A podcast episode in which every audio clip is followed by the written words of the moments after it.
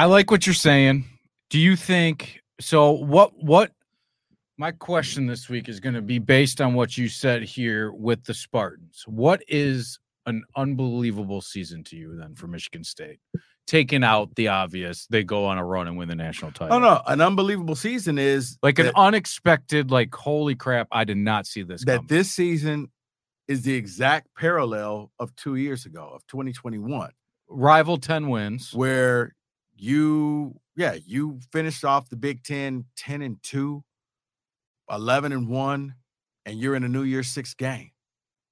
That to me yeah you that's a great fantastic year. Just like it was when they were in the peach bowl wasn't a great peach bowl game but you know what nobody remembers it was a dog crap game you know what they say we went to atlanta and we won And you know what? It actually wasn't that dog crap because they had to come back and win. It was it was as a football fan, It- other than the stars weren't on that field.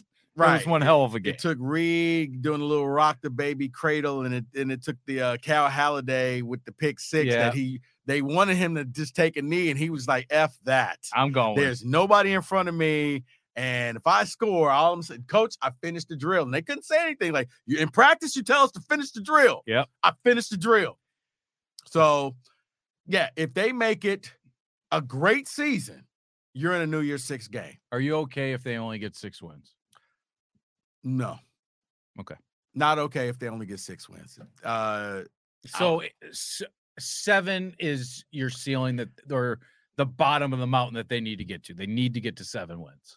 Honestly, it's probably at this point for the psyche of the Michigan State fans, it's seven, and one of those sevens is a Michigan victory. Okay.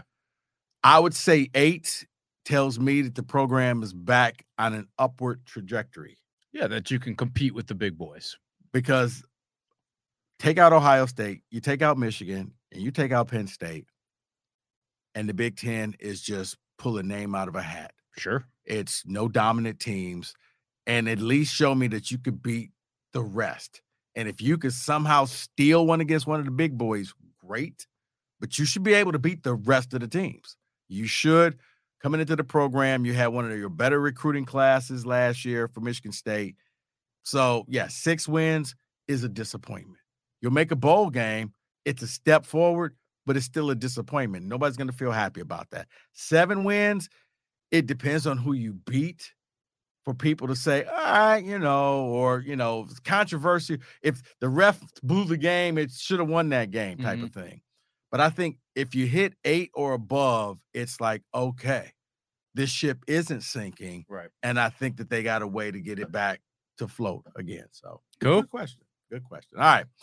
For Evan, this is Rico. Thanks for listening. Thanks for watching. Keep subscribing to the Five Star Zone.